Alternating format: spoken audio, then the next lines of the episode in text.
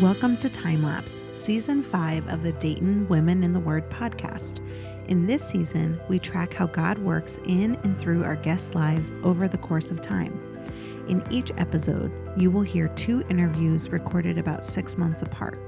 Of course, we chat scripture, encouragement, and the character of God in both interviews. We dwell richly together in every season. We invite you, sister, no matter your current season, to come along for the journey.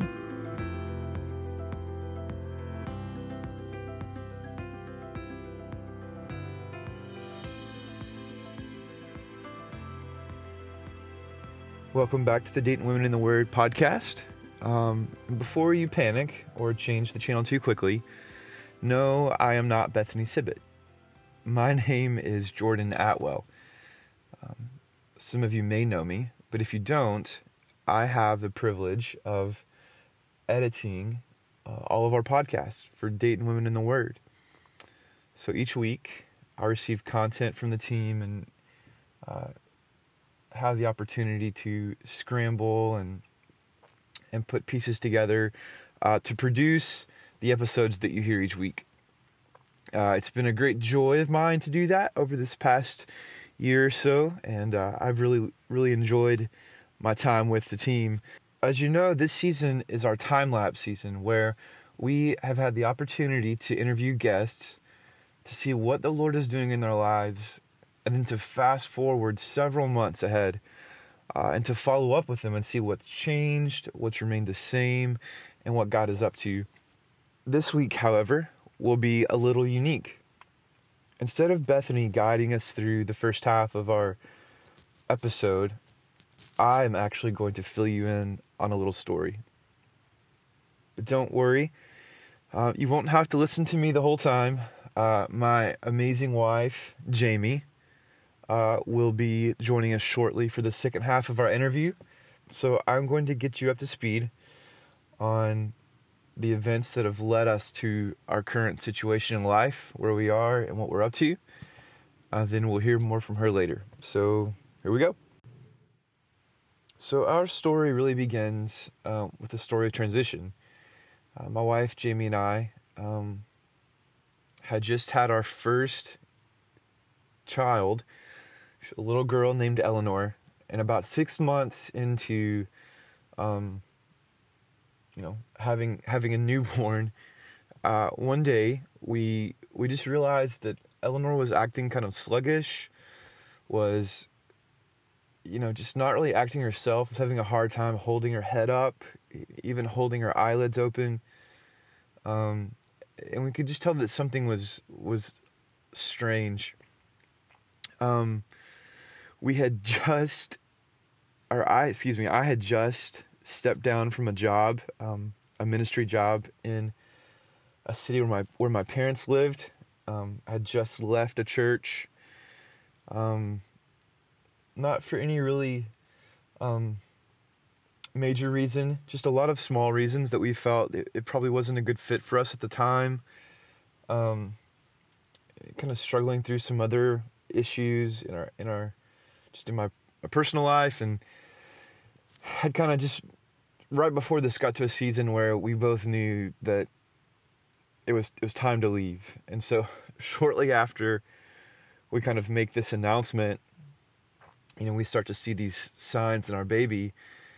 Uh, and so of course we we kind of panic and we take her to the hospital, the local ER, and the next thing we know, um, our our six month old is being airlifted to a hospital in Louisville, and as it would, as we would find out, um, our six month old had botulism.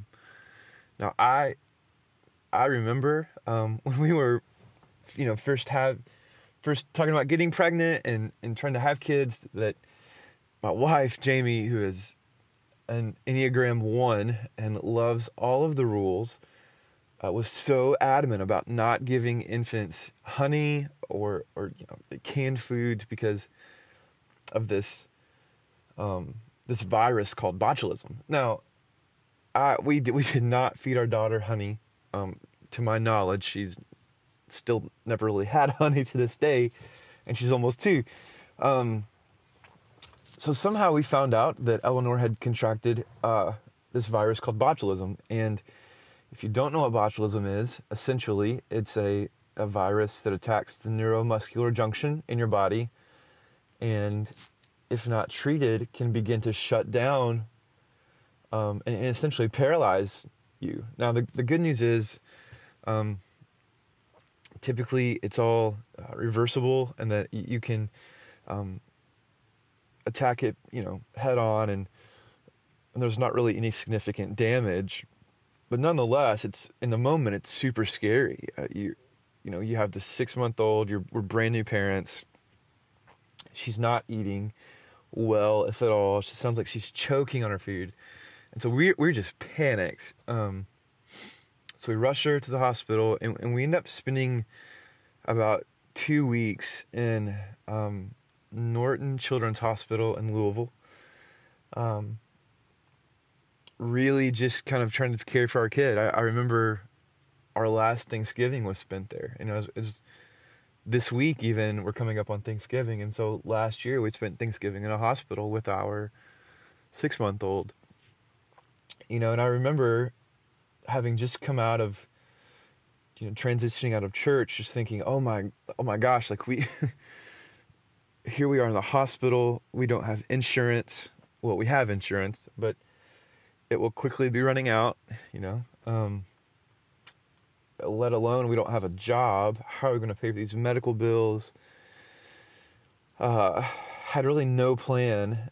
Um, just remember focusing on taking care of our, our kid.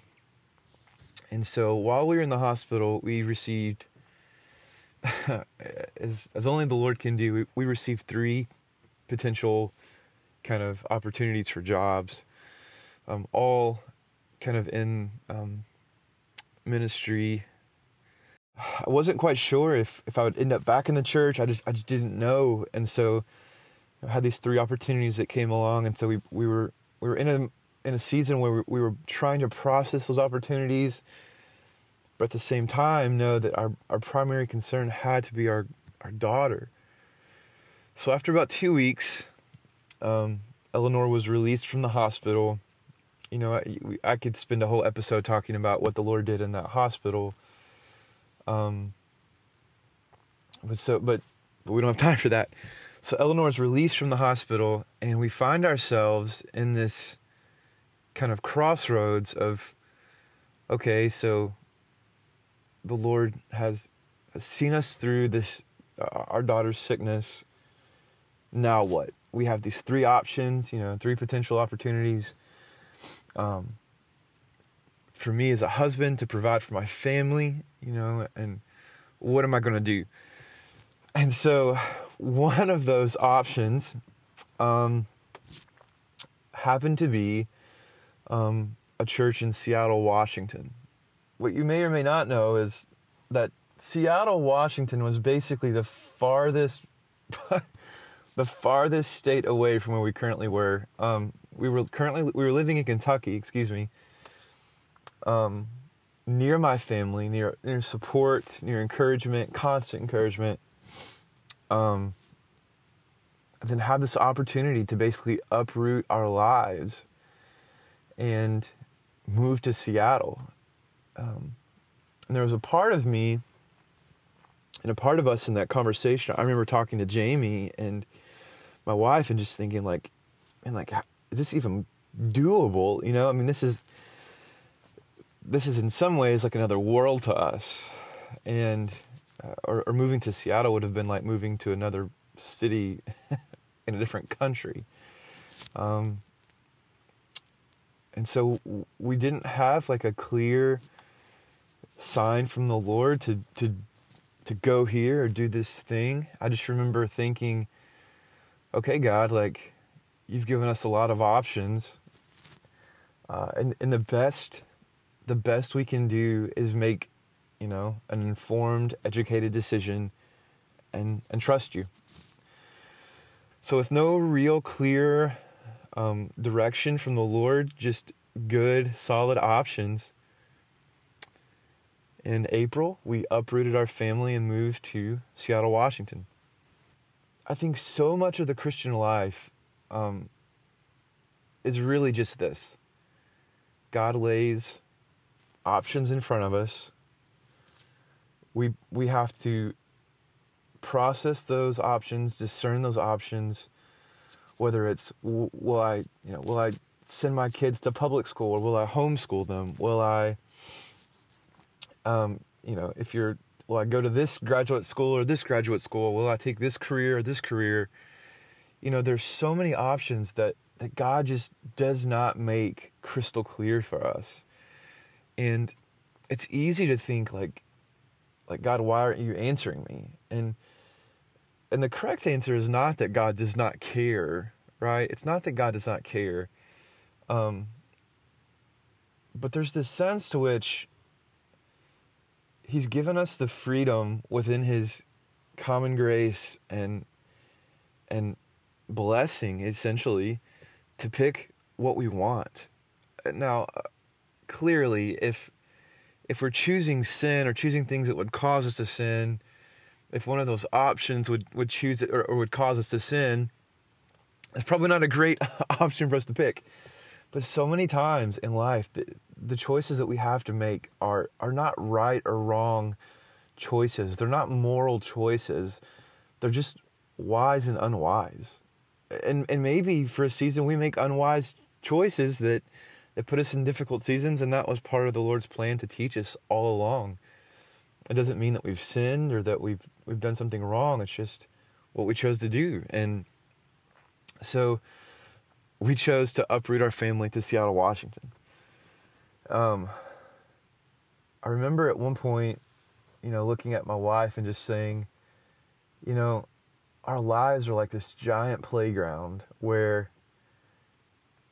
God God's in, intention for us just like in the garden when he made Adam and Eve, is to, within godly, holy parameters, set us loose into his kingdom.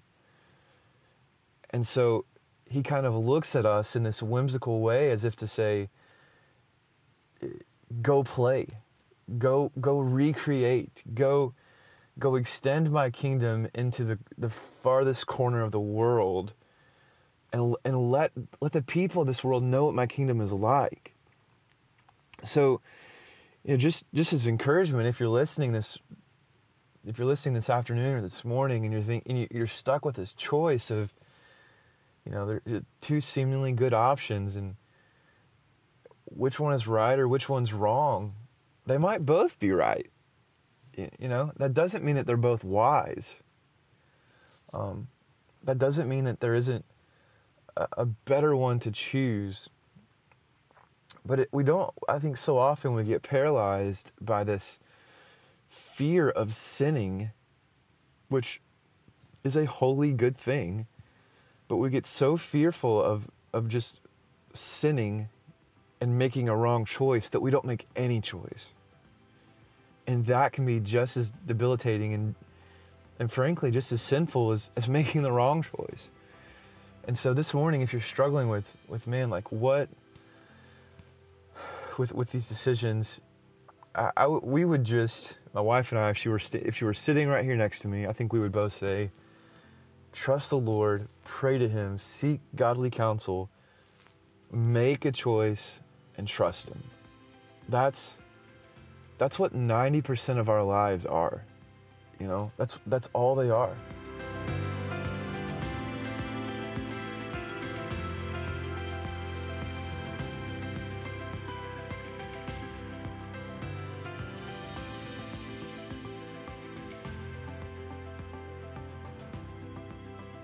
Right, well, welcome back to Jordan and Jamie. I am here on location with Jordan and Jamie at their new house. So, as you may have remembered, we were um, meeting with Jordan and Jamie before a big transition. And so now I'm actually not in Dayton recording with them, but I'll let them fill you guys in on where they're at and how they're doing. So, take it away. Hi, well, thanks for having us back, Bethany. We um, did make the move to Seattle. Jordan started at the beginning of April, and Eleanor and I came out in the middle of May. So we've been here, and um, working and making friends and just kind of getting acclimated to a very different culture. So, what do you feel like has remained the same since we last talked? So, we know location wise, geographically, that's been a change, but what other things have either changed or remained the same since we last talked? Well, we still are married. That's great. We're happy to hear that. Happy to report back. Yes. Um, we still highly value community, and um, we still feel like that's an important part of um, the church and things that we um, value. Jordan, why don't you talk about things that have remained the same? Uh, things that have stayed the same.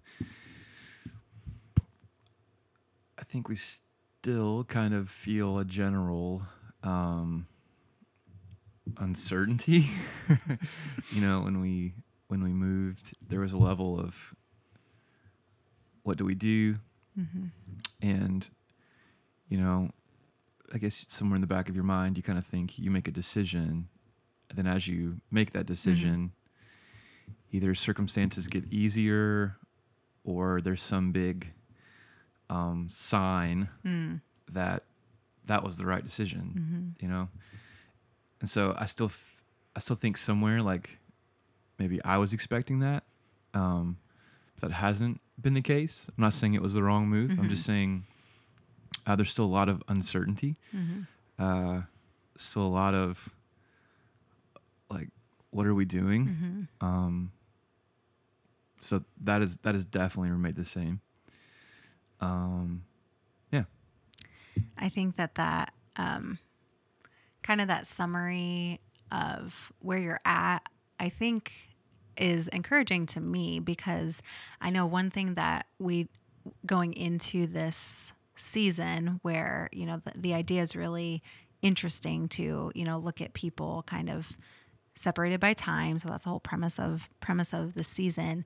Um, but I would never want to misrepresent, you know, how the Lord works and just presume that, you know, everybody that you hear throughout the season is going to magically be all better by the time we talk to them next. So I think that even though you know s- some of our guests that that has happened things have come together things have become more clear you know circumstances has changed for them but i know others you know they're they're still struggling or things haven't been made clear so i think that that's a good reminder and encouragement to the rest of our listeners that you know if you're still in a season of things being unclear that that doesn't mean that the lord is any less in control or cares about you any less um, I it's interesting um, at Veritas where I go to church. We're going through Nehemiah right now, and a couple weeks ago we had gotten to the chapter. Build that wall. no. we had gotten to the chapter where once the um, construction is finally done, they gather all the people together and they take a census, and it's it's kind of like okay like i get that they're numbering all the people but why is that significant? And the point is that you know the the remnant has been um, brought back together. So they've been scattered because of their disobedience and then they're bring br- bring bring brought back together and so numbering off the Israelites is a sign of God's fulfillment of his covenant that he would regather his people to himself, which actually is a fulfillment of the covenant that he made with Abraham way back when, when he first called him into kind of blind obedience that, like, I want you to up and move your family. I'm not going to tell you where, just start taking those small incremental steps of obedience. Um, and Abraham never got to see the fulfillment of the promise that you know I'm going to make your your you know your offspring as numerous as the stars. And then you fast forward centuries later, and you now see the Israelites. You know they've expanded, they've fallen into sin, they've repented, they've fallen into sin again, and then this census in Nehemiah shows that you know not only has God fulfilled His promise to Abraham, but He's fulfilled His promise to you know make a name for himself amongst the nations um, so what are some things you know, on the upswing. So you've, you know, we've fast forwarded a few months. Um, what are some things that you wish you could have clued yourselves in on when we first talked that you, you know, you've seen now? So what what do you wish you could have kind of hinted at like, hey, Jamie, FYI, be aware. That's a very good question. Um, one thing that's been specifically hard for me here is I've been a stay at home mom and I really enjoy that. And it's something that I would say is a priority to me, but it's been a lot more lonely than I would have anticipated. Um, partially because we moved to where we really don't know anyone, but also just, um, oh, this is gonna make me cry. Um, just it's just hard work. Um, um, so I probably would have just told myself to make sure that I was in the Word and like, not that I'm in control of how much God's in my life, but I kind of am. So I need to make sure that I'm, um, kind of preparing for the different battles that we face in them. So I don't know, just I feel like sometimes I'm just kind of flying by the seat of my pants.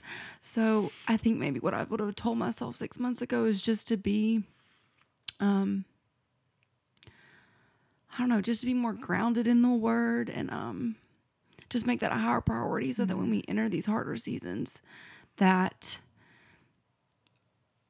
not that they're easier for us, but that we've got habits in place that help us draw on the Lord when we need that help.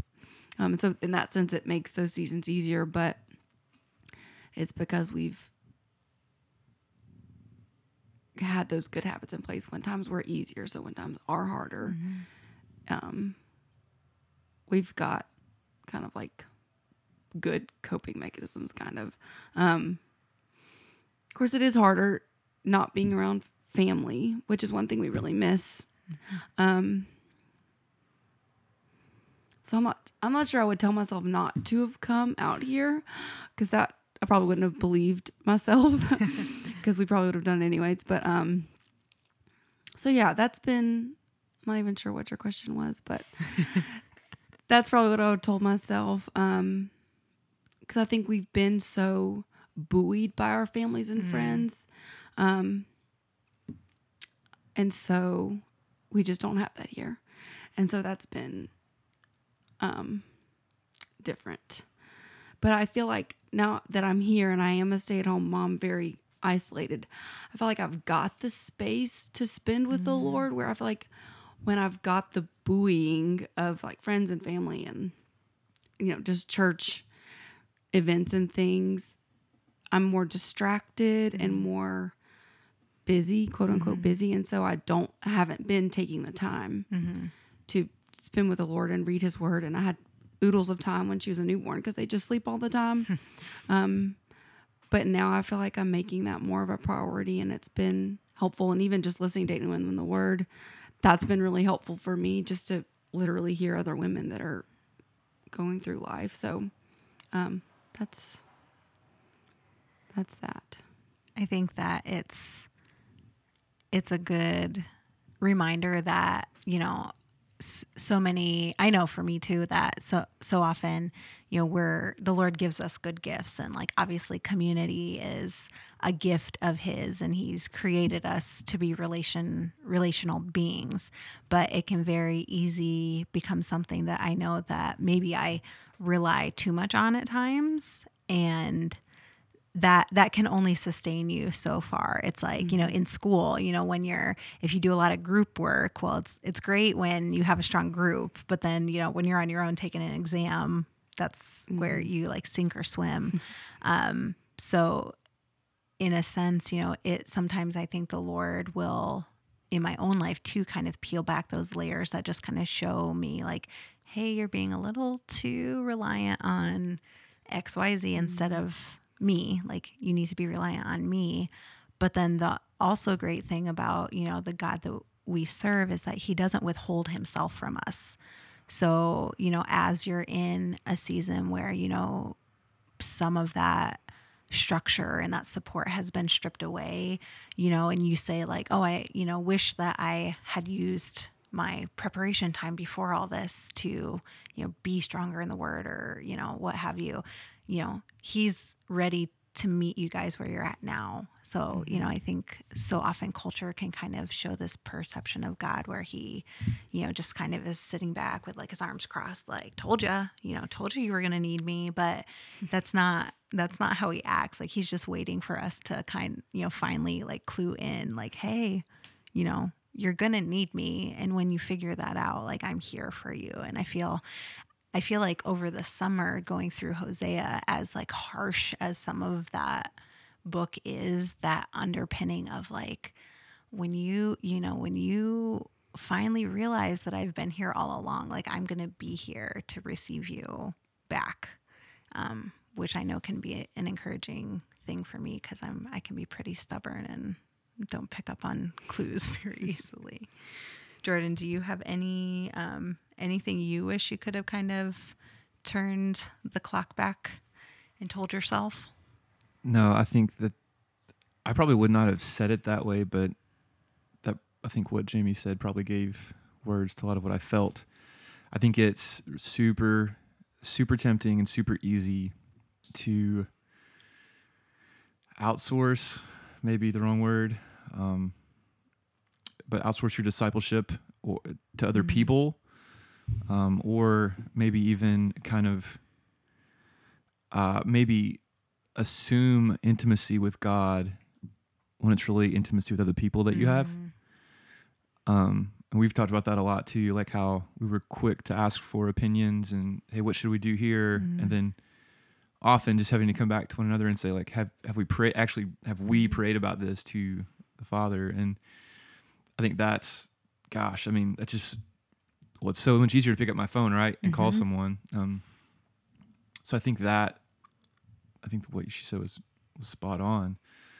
Um, I, I do think that there's, uh, there are a lot of, a lot of differences in the culture, j- just city, right, and Mhm. not even like, not even like lostness. You know, I mean, right? Seattle's a lost city, but all cities have lost people in them, right? Mhm. And so it's not even that it's been so different. It's just a lot of things. I think for me, even um, things like we sold our car to come here, mhm.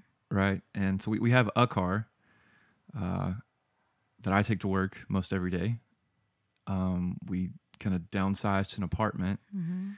And so I think there's what the Lord is doing for me is just kind of revealing uh, some areas that I've maybe just been prideful in or assumed that I deserved or was entitled to. And, you know, rather than ask or rather than getting frustrated, I think I've, the Lord has brought me to a spot where I'm having to ask, okay, is this, is a cultural thing? Like, you Mm. know, like if you tell someone in West Seattle that, hey, I only have one car and I live in a two bedroom apartment, like join the club, you know, like like uh, who doesn't in West Seattle because it's so expensive. But um, I think there are a lot of things that we just assume that are that we uh, should be entitled to or are entitled to that are really cultural conveniences and, and privileges and that's not to say two car having two cars is wrong right? Right.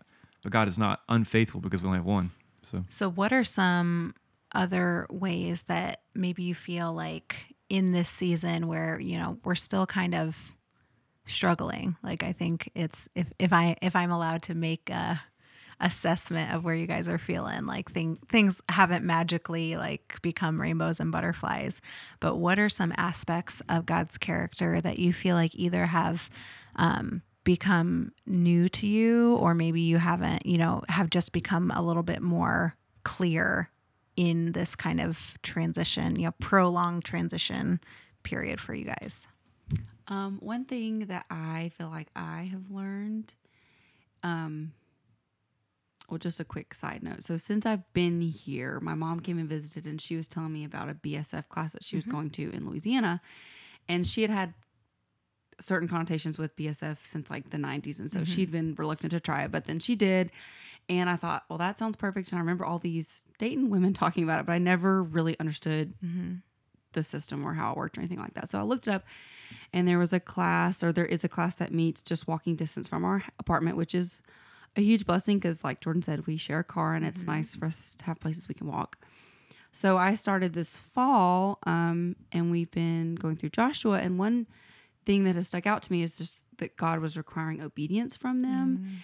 Mm. And one thing we've been kind of working with Eleanor on like how we react when she's disobedient. So that's been a portion. But then I also feel like God just reiterates it so much to Joshua and the Israelites like, you need to obey me. You don't need to turn to the mm-hmm. right or the left. And it, he promises like success in his kingdom when we mm-hmm. do that. And so I feel like that's just been repeatedly shown to me, but I'm not really sure what it is that God's telling me to obey. I mean, obviously, like follow His law and love other people, and you know, love Him. But I feel like I need to have some specific thing that He wants me to obey, and I can't really figure that out. I feel like I have prayed some, like, what is it that you're calling me to obey? You know, in like a specific way, and I don't really know what that is. So if we were to do a time lapse part three, maybe I would have it had been revealed to me. But um so just that the Lord does require obedience from us and that he doesn't he doesn't want us to live in folly of just whatever we feel like mm-hmm. doing. And it's really interesting like just watching Eleanor cuz she just does exactly what she wants. And generally she does it repeatedly of what we've told her not to do. And she knows the few things that are disobedient but we kind of do the exact same thing. We're like okay god can i do this now? And he's like no. And then you're like well can we do it now? And he's like no. Like Still no. and I think that's gracious of him that he does discipline us and he doesn't allow us just I mean he may for a time but allow us just to be disobedient and rambunctious and crazy for mm. a really extended amount of time like he does draw us back.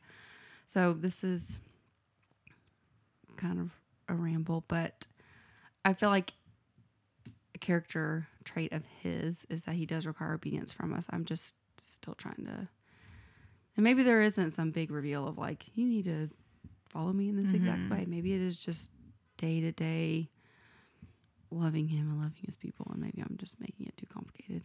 Jordan's nodding, but I'm making it too complicated.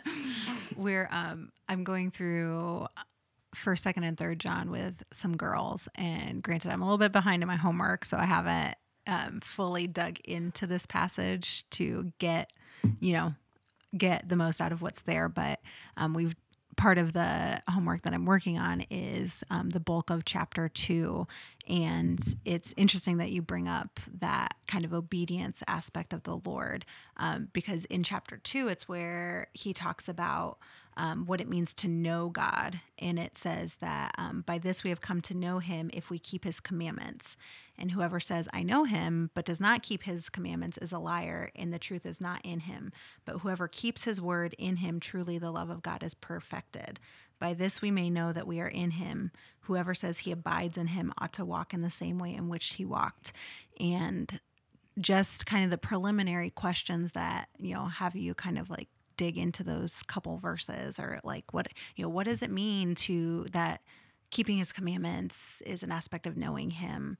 Um, and how does that tie into, you know, where it talks about like knowing knowing the word and like keeping his word. And so I, I feel like that kind of all ties in with that aspect of like this God who commands our obedience, but we can't obey something without knowing him. And we can't know him if we're not spending time in the word who, whose whole purpose is to show us who God is. And I think for me, having grown up, grown up in the church and maybe can often like err on the side of you know being a rule follower and like maybe a more legal, legalistic application that you know okay like give me a list of things that i'm supposed to do in obedience and like you know i'll work at you know doing them and doing them right but that completely takes out that like relational aspect that mm-hmm. God isn't just up there, you know, with his check mark of like, oh, Jamie obeyed in this area and in this area, and today not not so great. We will work. We won't get a, a star on the chore chart, God's chore chart today. When we're so focused on the doing of the obeying versus knowing Him mm-hmm. by obeying, because we we know Him based on what's important to him that he's like called us into obedience. So I think even just like for me looking at those verses has helped me see that obedience isn't just about doing or not doing the things that he's called us to, but it's about knowing who he is and having that relationship.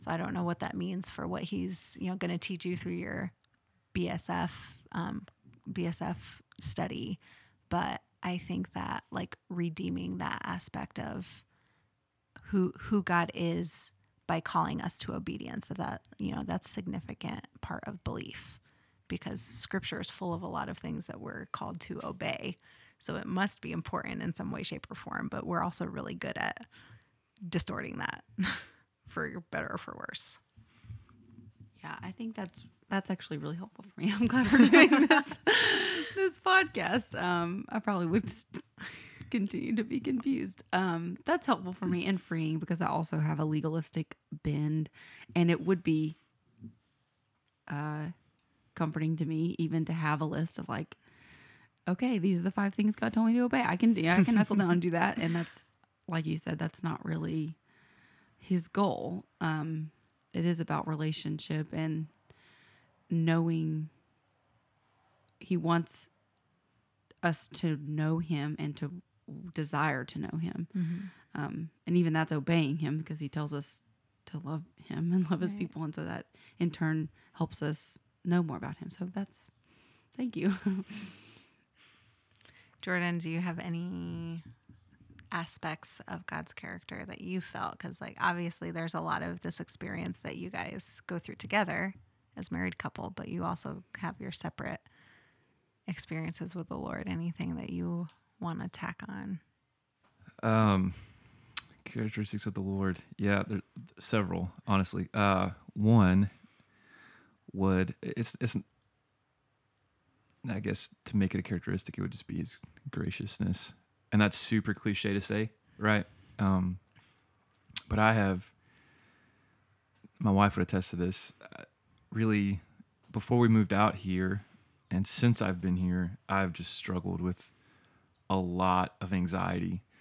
Um the whole uh, like the presidential warning you know a couple wednesdays ago like really freaked me out. Um i've not really ever had this much anxiety probably in my life. Um sure like struggled with depression and stuff but anxiety has, has been pretty pretty bad recently. And um to the degree to which i'm i mean i was questioning my faith questioning my um do I have faith? Do I really believe? Not not even like I uh, wanted to believe something else, but there's always just uh, my faith wasn't strong enough, um, and so I think just seeing the way my wife, way Jamie cared for me, like during that time, was just really good, um, and I was really messed up and I was editing these podcasts like sobbing most of the time too because it was um they were they were really good. Um yeah so so God's gracious uh, God's graciousness was in the sense of I think he's teaching me that I'm way more messed up than I realize right? Like all of us you know like there are Jamie wants a checklist um I don't want the checklist, right? like, uh, I what's what's ironic about that is I don't want the checklist until I realize how, like, because to say that right means like, because in, in Jamie's heart, I love you, but there's something there that wants to wants to please to kind of, in some way, like prove that she's abiding, which there's a degree that it is true, right? But then to say you don't want the checklist is kind of just to be dangling in no man's land because you don't have anything to prove yourself by, right? Which is good if you're trusting in the Lord. Um, but when your faith is unsure and your your doubt is un- and, and you're just plagued with doubt, um, you don't know if you can really fall on that, you know. And I remember before we left here reading two books that have that really helped me um, on introspection and uh, uh, doubt and and reading through those. One was uh, uh, what was I forgot what it's called. It's about Jared Mellinger or Millinger, and then one on by, by Barnabas Piper, right? Uh, Help my unbelief, and realizing uh, even more deeply that this has been and is about like grace from day one, Mm. you know, and um, I think our baby's waking up, but uh, really kind of coming to grips with that. Mm-hmm. Uh, I say I believe in depravity, and I do, um, but actually like being okay with it and knowing that God is redeeming me, even though I don't feel like it. Um, I remember one night just sobbing that God, I feel like I don't know you. I feel like I don't love you enough. I don't do these things. And somewhere in my heart, like I wanted to experience what it was like to not believe the gospel Mm-hmm. because then that would like kind of prove like, oh, you do believe the gospel Yeah. because this is what non-believers do, right? And I grew up in the church, so like when the Lord saved me is super blurry for me, Mhm. you know, like super blurry. Um, I remember just praying like, God, like I'm losing my mind, like I'm so far in my own Enneagram four mind, like that I can't I can't make sense of my own thoughts.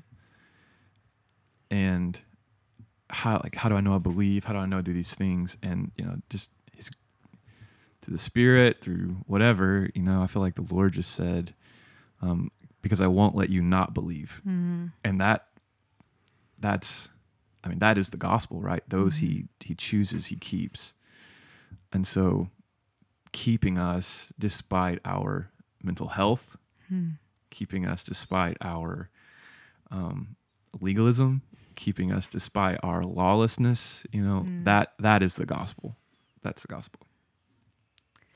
I know there's there's aspects of this next question that we we've kind of hit on. Um, so we've talked about Joshua and just the reminders of what you know what true what the gospel truly truly means. Um, are there other other aspects of God's word specifically that have um, grown more dear to you in this time, or that you know in your personal study have really been helpful to you guys? um, we're going through First Timothy right now at our church, and uh, so it's very tempting, right, to plan gatherings, to plan songs, um, and to do all these things for other people, right, and and for, forget that they're for you, you know, uh, and so. Are you gonna read yours? Are you looking yours up? So the verse in First Timothy, I can't remember exactly where it is, but it talks about what are you gonna say? The concept that, that Jesus Christ came to save sinners. It's right here. It's First Timothy one. Just look it up. Yeah. It's verse 15. The saying is trustworthy and deserving of full acceptance that Jesus Christ came into the world to save sinners, of whom I am the foremost it's it's very very easy to ascribe intellectually to the gospel. It's another thing to apply it personally, and we typically tend to be people who can um, give it or administer it to others, mm. and do terribly at administering it to our own hearts, which is one of the biggest reasons why we need community. Mm. Right? We're terrible dissectors of our own hearts. We're terrible counselors of our own hearts. I mean, you know, to go back to the da- Dayton women in the word verse, right? Let the word of Christ dwell in you mm-hmm. richly, right? Admonishing who? Not yourself, one mm-hmm. another. It's because I need it to admonish my own heart, hmm. but I don't necessarily always receive it from myself. I mm-hmm. receive it from my wife and from my friends. And so, really, just kind of recentering, I guess is probably the best way to say it, like with what is the gospel hmm. in the kind of the whole like not or, or being buoyed by our friends and family, having to kind of come to grips with, okay, like I wouldn't call it a faith crisis necessarily, right? But just like, oh yeah, like this is the gospel. It's it's that Jesus Christ came to save sinners, and the fact that I even recognize there's a gap in what I say I believe and do, and that I am a Pharisee, is is proof that I'm the tax collector, right? That I'm I'm the, the tax collector, not the Pharisee, but but also the Pharisee. so so the, the yeah, so this thing is trustworthy. Um, that Jesus Christ came to save sinners. This is good news. Did you find your verse yet, Jamie? Okay, so mine, my verse that I have found helpful is also in First Timothy. Um, like Jordan said, our church is walking through this book um, right now, but even as I was reading this, I realized that it still has like a law loving bend to it. Um, but just to help remind me that focusing on the Lord is so much more important. But um, this is in First Timothy 4, verse, it's kind of like halfway through verse 7. It says, rather, well, t- uh, Paul's telling them having nothing to do with irreverent, silly myths, myths. And he says, rather, train yourself for godliness. For while bodily training is of some value, godliness is of value in every way, as it holds promise for the present life and also for the life to come. And it's interesting because Jordan's verse says this, and so this says in verse 9 this saying is trustworthy and deserving of full acceptance. For to this end we toil and strive, because we have our hope set on the living God, who is the Savior of all people, especially of those who believe. So, yes, I, my brain can take that and be like, I need to be training my godliness and working really hard, um, which it, I just, it helps me. Um, not that I really exercise that much, but that even in our culture, we put so much emphasis on our, our, our physical mm-hmm. human bodies, like the chemicals we put on them, or the food we put in them, or the amount of exercise we do, or if it's tan or not tan, or, you know, all these things we do to our bodies. And it almost seems ridiculous because we know that they are not going to last forever. But the word is telling us that our our spirituality and our godliness can last mm. forever. And it sh- should. And so it's saying you know put your time and your and your energy into training yourself in the word mm-hmm. and with the lord and that that lasts now. It's helpful for you now and um it's for your benefit you know on this side of heaven but mm-hmm. then it also will last forever which our bodies won't. So like I said, it's not that I'm this big health guru that I need to majorly change, but it's it's helpful that the word tells us to focus on that. So I think that that same theme is also reiterated in First Peter because it talks a lot about um, an inheritance that's incorruptible. And I know when I was studying that with um, some girls at school last spring, that reminder of you know not that you know there, there's certain things that we're called to whether you know it's our vocation or you know things that are important even if they aren't long term but when you're trying to assess you know where you're you're investing your time because it really you know it is a resource that we invest just like you know f- finances and things like that that we really should be prioritizing the things the relationships the activities that have that internal eternal impact.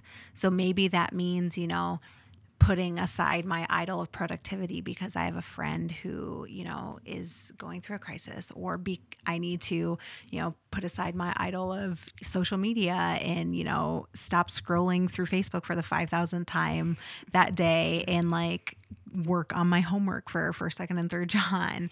Um, but that reminder that, and I, and I love that like both of those passages, it you know, it's very similar themes that are so so easy to grasp but also kind of gentle in their approach. Like he doesn't come in you know beating us over the head with all these stupid things that we get distracted by but is like hey j- just remember that you know there are things that are going to like last forever but it's up to you if you choose to prioritize those things or these things that maybe are shinier or easier um, but they're going to go away some sometime. You're not taking any of that with you. Um, what as we kind of draw draw to a close in some ways or at least in this this chapter of things what are um, some ways that you've been challenged in your walk with the lord? So you know i'll just leave you with an easy one. So this is just a very practical example, but like so Eleanor takes a nap and it's like the golden time of the day because you can actually yeah, we're we're using it wisely. But um I always feel this pressure on myself to get as much done as I can during that time. And I always say, you know, like what can I not do while she's awake? And I usually I do things that are important, but like I should um it's been challenging to me to like to use that time to be able to have quiet time with the Lord because it really is almost impossible to do it with a year and a half year old child. Um, so that's been, like you said, like putting aside productivity, maybe not a friend in crisis, but just what I consider productivity, you know, on earthly things, but that I should, and it's a privilege for me to be able to spend that time Mm-hmm. praying in quiet solitude and also being able to read the Lord, read the word. Um, so that's been a challenge of me to put that first. That I do that first, and then if there's time left in the nap, then I can do other things. But, um, and I have to be careful with that too because I can be too rigid on myself. But, um, I think the challenge is just to really to put the Lord at a higher priority in the 24 hours that we have each day. Um, because sometimes I get way too deep in my mind. I'm like, we don't have anything that didn't come from him. I mean, like the daughter that's keeping me from reading the Bible was a gift from him, you know, like that we moved out here for this job is a gift from him and everything we have is from him. And if I just get too bogged down in that and I just feel like I'm kind of not drowning, but just mm-hmm. like kind of enclosed that he doesn't it's not that I need to wait for this season to pass to be able to really mm. focus on him again. Like mm-hmm. that's not probably may ever happen. Like it's not like I'm gonna have this magical season that's easier to take time for him. It's will probably just get more tricky as we age and more children come into the picture. But um so I guess just almost like you tithe that it comes off, you know, from the the top or whatever you say. Like it comes off like the first fruit of your um your income that with my time challenging it to give it to him and spend time with him rather than if I have time at the end of the Yeah. day when everyone's asleep and I may read a little bit. Um so I don't know. That may be what I'm challenged to do is to really put him first, I guess. I think that was very good. What you said. Thank you. You can't just steal her answer. I'm not. I am going to piggyback on it a bit, though. I, I do think the concept of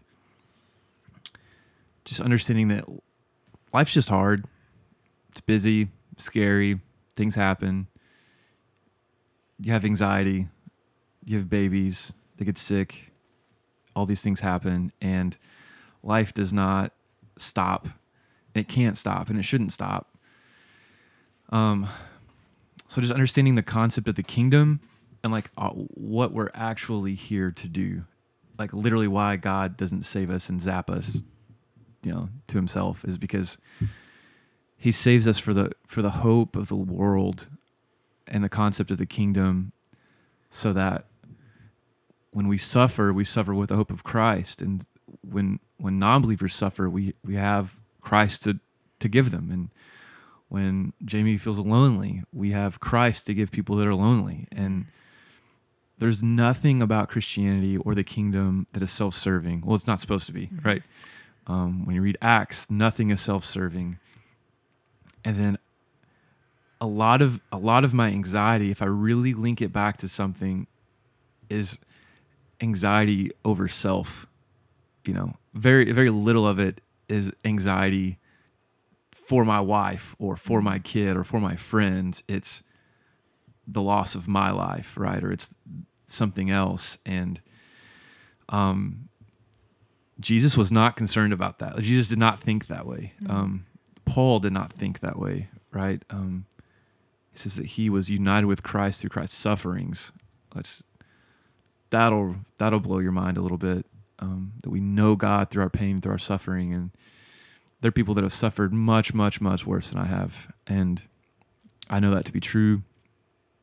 Um, in many ways, their suffering has encouraged me, um, and and so I think just kind of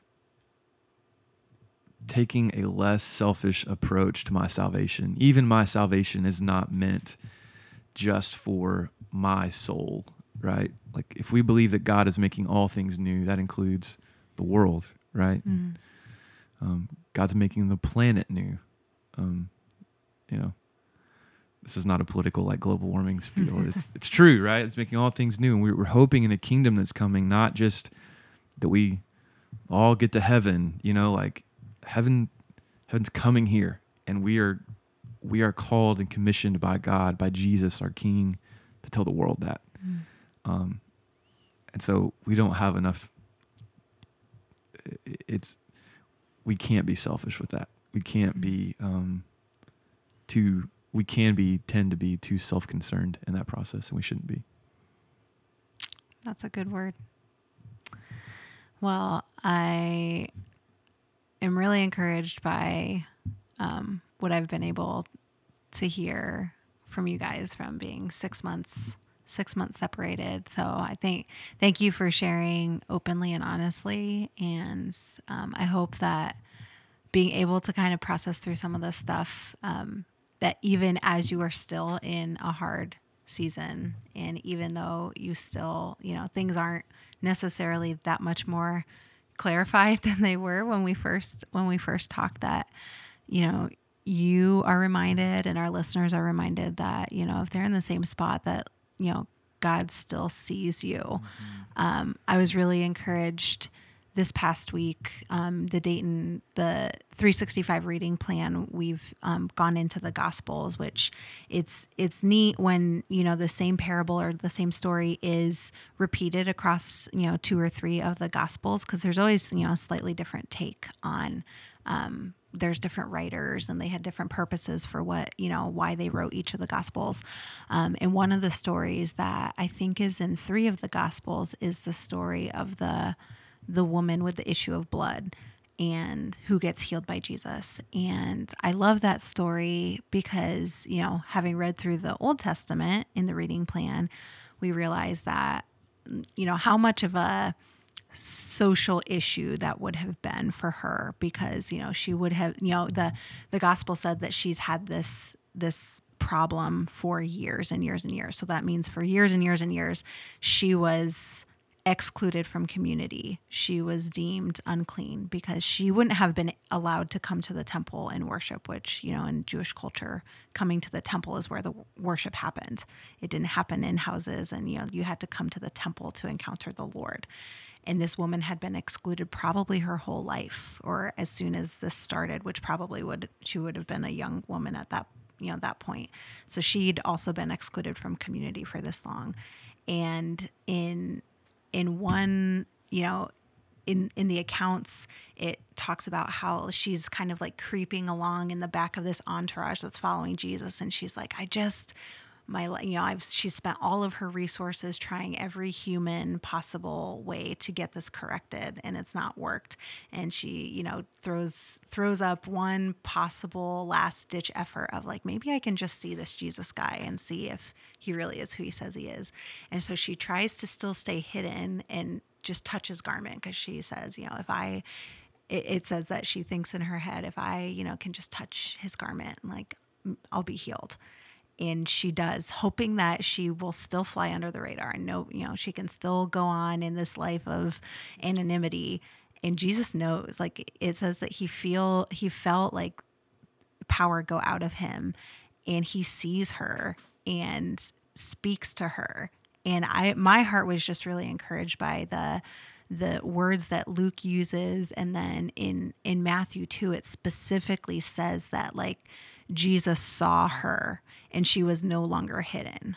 So wherever you're at, I just want to encourage you that like God hasn't stopped seeing you and that he, you know, he's using the season for some reason and that, you know, I I was encouraged by what you shared Jamie that, you know, you're meant you're meant to use this season as well. Like maybe, you know, it's only temporary, maybe it's prolonged, um, but you can't waste that time hoping that when it gets better, you know, then I'll spend more time in the Word. Then I'll do X, Y, Z. That you know, the time that we have is short because the kingdom is coming and we can't squander that. So I just, you know, hope that you guys are encouraged that, you know, the Lord hasn't forgotten you, even though things are still a little shady and that, you know, He sees you.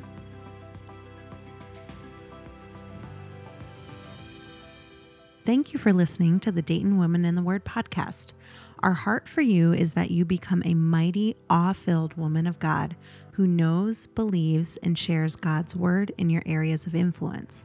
We'd love to connect with you on our website, DaytonWomenInTheWord.com, Facebook, Instagram, and Spotify. In the meantime, we fervently pray Colossians 3 16 through 17 over you. Let the word of Christ dwell in you richly, teaching and admonishing one another in all wisdom, singing psalms and hymns and spiritual songs with thankfulness in your hearts to God.